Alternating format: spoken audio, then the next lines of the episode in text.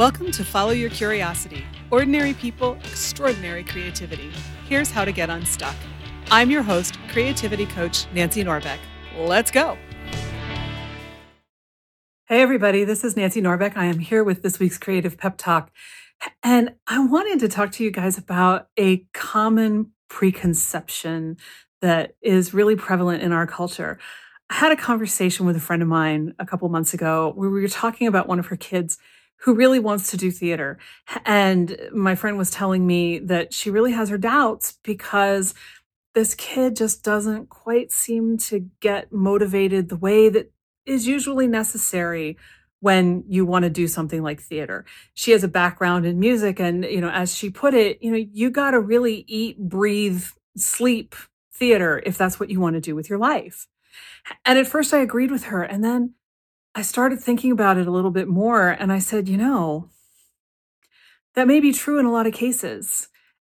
And and it may be true that it doesn't look like your kid is really as interested in it as it seems. And we had been talking about somebody I know who seemed to exhibit the same kind of behavior, which is what made me think of this. And I thought, that could be true, but it could also be that your kid is really interested in this thing, but there are so many things that can get in the way, like anxiety or ADHD or trauma or just garden variety self sabotage. And on thinking about it some more, there's also this phenomenon of being multi passionate where a lot of us have many things that we're interested in and we can't narrow it down to just one because we're equally interested in and equally passionate about lots of different stuff. And so to people who come from this traditional view of the thing that consumes you is the thing that you obviously should do. And if it's not consuming you, especially if it's an artistic thing, then you must not want to do it enough. That doesn't work for multi passionate people. And it doesn't work if you have an anxiety issue or a trauma issue, or if you've got ADHD that eh, you know impairs your your executive function, or just means that you think and function in a different way that maybe isn't bad. It's just different.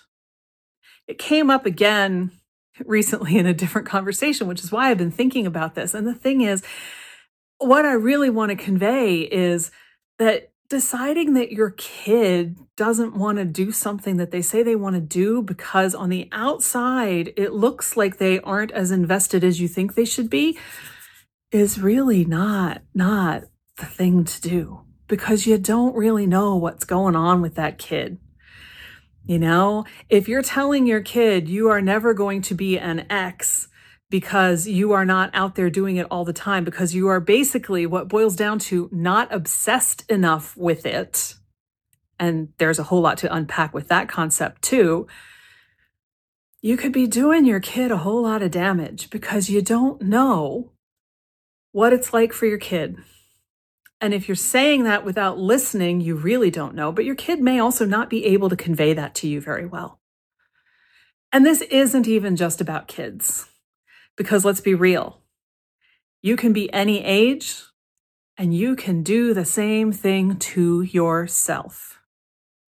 You can say to yourself, Hey, self, thought you really wanted to be a painter.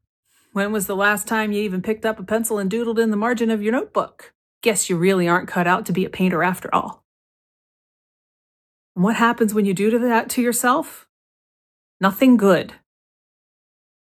It's not the kind of self talk that is going to encourage you to get out and do the thing you want to do, right? The kind of conversation that's helpful is what's getting in the way? Why am I not feeling like I'm inspired to do the thing that I know I really want to do? What's the problem here? What can I do to find a couple minutes here and there to play with this and see what happens because maybe I just haven't given myself room to experiment. Maybe there's some belief in the back of my head. Maybe somebody said something to me once like, well, you're never going to be a painter because you don't want it enough. You know? We've all heard it. We've all, uh, in many cases, said it to ourselves or to someone else. I want us to stop saying it. I want us to stop thinking it. I definitely want us to stop saying it to other people, especially young people who don't have the built in defense mechanisms against that. But I want us to stop saying it to ourselves because we often don't have the defense mechanisms either. I want us to have respect for ourselves and our dreams, and I want us to approach them with curiosity if we are not getting where we think we ought to be. And I also want to approach with compassion because we are human. There is only so much we can do. There are only so many hours in the day, and there can be mitigating factors like anxiety and trauma, ADHD, self sabotage, and lots of other ones that I'm not even naming here. And once again, I am not a therapist, which is why I'm not going into those. If you think that one of those is your issue, please go find someone who is a therapist and can help you with it because you'll you'll be so much happier when you do. But in the meantime, they shouldn't be an excuse to beat ourselves up. Beating ourselves up never, ever, ever, ever, ever makes things better. And if you don't believe me, think about all the times that you've done it and ask yourself how successful they've been in making things better. Because I'll give you a couple seconds here. I'm going to bet you can't think of a single time that they made something better. Being curious, being compassionate, and talking to yourself in an encouraging voice, on the other hand, do help to make things better. They help way better than being judgmental and being critical and beating yourself up. And that goes just as much for any other people in your life of any age, especially young people, but certainly not only young people. So let's stop with that. Let's approach these things with curiosity and compassion. Genuine curiosity and compassion, not just lip service, the real thing. Ask what's going on. And when you think you have a clue, follow it. See what you can do with it to make it better and see what happens when you do. And that will give you more information, more data that you can use to help, you know, keep following that thread until you've unraveled whatever it is that's getting in your way. Also, creativity coaching is that's kind of what I do. so if you need help with that, that's why I'm here. But at the very least, stop doing it to yourself. Look at it with compassion. Look at it with curiosity because those are the keys to figuring it out and unlocking it. Beating yourself up will just make it worse and keep you locked up forever. So please stop. Please be good to yourself. It's always a better solution than being mean to yourself.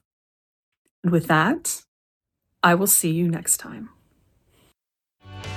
If this episode resonated with you, don't forget to get in touch on any of my social platforms or even via email at nancy at fycuriosity.com and tell me what you loved. And if you're feeling a little bit less than confident in your creative process right now, and you haven't yet signed up for my free email series on six of the most common creative beliefs that are messing you up, please check it out. It'll untangle those myths and help you get rolling again. You can find it at fycuriosity.com, and there's also a link right in your podcast app. See you there, and see you next week. Follow Your Curiosity is produced by me, Nancy Norbeck, with music by Joseph McDade. If you like Follow Your Curiosity, please subscribe, rate, and review on Apple Podcasts or wherever you get your podcasts. And don't forget to tell your friends. It really helps me reach new listeners. Thanks.